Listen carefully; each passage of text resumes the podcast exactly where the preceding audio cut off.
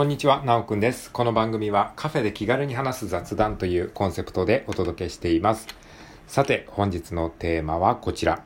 日本人がつまずきがちな英語の発音。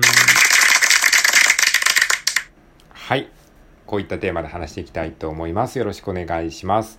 ということで、えー、皆さん改めましてこんにちは。本日は2022年の9月の13日火曜日でございます。えー、現在気温が32度、えー、ドル円チャートが142円49円となっております。はい。えー、そんなわけでですね、えー、今回のテーマは日本人がつまずきがちな英語の発音というテーマでやっていきたいと思います。はい。えー、ここ最近ちょっとね、あの、勝手にラジオトークの中で、えー、自分の音読練習を晒すというですね、作業配信を、えー、作業配信というか、練習風景をただただ垂れ流すっていうね、実験をやっておりますけれども、えー、まあ、そこでね、気づいたことということでシェアしてみたいなと思います。日本人がつまずきがちな英語の発音についてということです。まあ、僕が今更言うまでもないんですけれども、ちょっと自分のね、知識の整理のために話してみたいと思いますので、えよろしければお付き合いください。ということで、えー、今回お話しするポイントはですね、大きく分けて2つありまして、まず、えー、日本人がつまずきがちな発音ってどんなものがあるのかなっていうことが1点目。そして2点目が、えー、どういうふうにしてそれを克服していけばいいのかというところを話していこうと思います。はい。じゃあまずですね、最初の点が、えー、日本人がつまずきがちな英語の発音、どんなものがあるのかっていうことをですね、えー、ざっくりとまとめていきたいと思います。えー、っとですね、まあ3つぐらいに分けられるかなと思いまして、1つ目が L と R ですね。まあこれは有名ですし、よく聞きますよね。で、2つ目が S と TH ですね。バスとかね、バス、えー、風呂のバス、bath、バースっていうのは、えー、唇を、えー、上の歯と下の歯で挟むように言いますよって、これもね、あの、英語学習者あるあるというかですね、まあ学校でも言われますし、はい、これも定番中の定番ですね。はい。で、三つ目が、えー、B と V。B と V ですね。はい。まあ、これもね、あの学校でよく言われますよね。えー、V とか F の発音をするときは、えー、下唇を歯でちょっと、えー、噛むような感じで、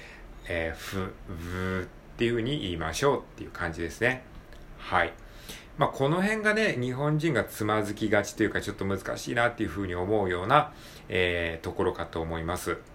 で、一つ目の L と R ですね。これがね、個人的には一番最難関だと思います。えー、なんでかっていうと、まず聞き取りが難しいですし、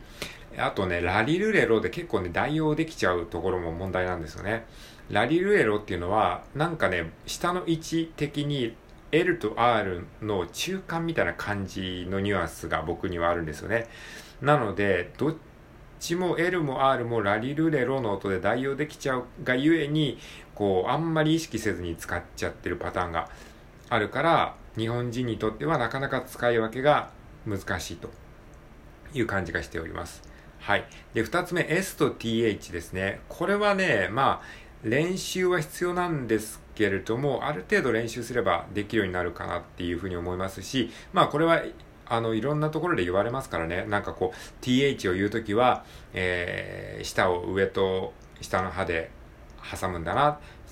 ていう。まあ、それはね、まあなんか、あの、しつこく言われてるので、結構練習するし、えー、やればまあなんか、こう、結構、違いも分かってくるのかなと思いますね。this とかね、there とかね、これも th の発音ですね。はい。で、あとね、三つ目の B と V ですね。まあ、これもね、よく言われますよね。本当に下唇を噛んで。F も、えー、ハヒフヘホのフとは全然違うよっていうことですね。フ、ファミリー、ファミリー、ファミリーとファミリーは全然違いますよね。みたいな感じで、えー、これもまあ B と V も、うん、まあ、聞き分けも難しいし、なかなか最初はね、難しいんだけど、まあ、練習すれば、なんとかなるんじゃないかなっていう感じかなと思います。なので、まあ、個人的にはね、一番 L と R が難しいなと思ってまして、その次が S と TH、B と V が同じぐらいのレベル感かなっていう気がしてます。はい。じゃあ、えー、次のお話しするところが、どうすればいいのか。じゃあ、日本人英語学習者は、これらのつまずきがちな英語の発音に対して、どのように向き合えばいいのかっていうことを、まあ、僕なりの経験からシェアしていきたいと思います。で、大きく分けて、まずその段階別に分けた方がいいと思うんですが、一つ目が初心者はどうすればいいのか。で、二つ目は中上級者はどうすればいいのかっていうことなんですけれども、まずね、まあ僕はね、初心者に関しては、英語学習初心者に関しては、あのー、もうそういう細かいことはね、気にしなくていいんじゃないかなというふうに思ってます。つまりどういうことかというと、もう L も R もとりあえずラリルレロ、カタカナで代用しちゃっていいですよと。で、えー、S と H ももう全部作業、座業、ね、えー、作業や座業でもうバス、バスだったらもう、あの、車のバスとお風呂のバスは、まあ、カタカナで書くとどっちもバスなんだけど、発音的には S と TH で違うんですよね。バスとバス。で、違うんだけど、でもそういう細かいことはね、もうぶっちゃけいいんですよ。とりあえずもうバスでいいいいので、あの、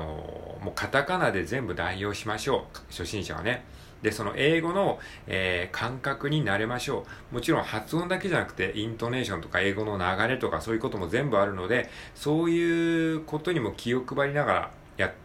やることが大事なので、あの、気にしすぎるとね、喋れなくなっちゃうんですよ。発音を気にしすぎて、あの、喋れなくなっちゃうぐらいだったら、もうカタカナ英語で最初はやりましょうっていうことで、初心者はもうね、発音とかね、もうぶっちゃけもう気にしなくていいですというふうに僕は言いたいです。じゃあ発音を気にするのはど、どの段階の人かっていうと、僕は、えー、中上級者だと思います。まあ、どの辺が中上級者かっていうのはね、なかなか難しいかと思うんですけれども、まあ、普通に英語のテキストが、うん、なんか英語の文章を見ただけでなんとなくわかるとか読めるぐらいなレベル感の人だというふうに思ってもらえればいいかなと思います。で、まあ、中上級者になって、まあ、カタカナ発音みたいな、なんか曖昧な日本人英語みたいなもので、なんとなくそれっぽく発音できるようになったら、えー、細かいところを直していくっていう感じでやるといいんじゃないかなというふうに思ってまして、で、その時はね、一つずつ、一つずつ攻略していくといいと思います。まあ、僕の経験から言うと、僕はね、まず F と TH サウンド、これを、あの、まあ、5、5年ぐらい前かな、オンライン英会話にハマってた時期に、意識的にね、結構変えていったんですよね。ムービーっていう言葉があるじゃないですか。映画とかのムービー。で、ムービー、今カタカナ英語で言ってますけども、これを、えっ、ー、と、ちゃんと発音を意識すると、ムービーの V の部分が、えー、V なんですね。ムービー。で、これをね、あのー繋がった文章の中で、ムービーってね、こう言うのって最初なかなか難しいんですよ。こう、下唇を噛まなきゃって意識すればするほどたどたどしくなりますし、でも、あの、それを無視すると、ムービーっていつの間にか B の音になっちゃうんですね。えー、B の音というよりも、まあ、カタカナの B みたいな感じで、ムービーみたいに言っちゃうんだけど、でも、ムービーとムービーは微妙に違うんですね。こういうところをちゃんと意識する。F を言うときも、えー、ふって感じで、あの、下唇を噛むっていうのを意識していくっていうことがまず最初。だから全部やるんじゃなくて、まず最初は F の音を鍛えようとか、th のサウンドを鍛えようっていうことで、一つ一つ克服していくんですね。で、それをだんだんだんだん慣れていくと、もう口が勝手に回るようになってくるので、えー、で、それができるようになったら今度はまた次のステップということで、僕は今もう F とか th は、まあ、ほぼほぼあの、もう文字を見たらすぐに口が回るようになってきてるので、まあ克服してると思うんですけれども、これはもう4、5年ぐらい前に一生懸命練習した成果があるからなんですね。で、その次は今僕がまさに練習してるのが L と R の違いをちゃんと意識して、えー、発音を分ける、発音を仕分けるということですね。はい。まあ、これも今、あの、たどたどしいながらもラジオトークのアプリを使いながらですね、えー、練習してるのはそういう理由があります。で、L と R も使い分けるように、えー、意識的に使い分けができるようになると、だいぶこうネイティブに近い発音になってくるんじゃないかなというふうに思ってます。で、あとね、母音の使い分けとかは僕今のところそんなに意識してないので、まあもっとね、多分精度が上がれば母音の使い分けとかもしていけるようになるんじゃないかなというふうに思っております。まあ千里の道も一歩からということでコツコツ、えー、やっていきたいと思います。以上です。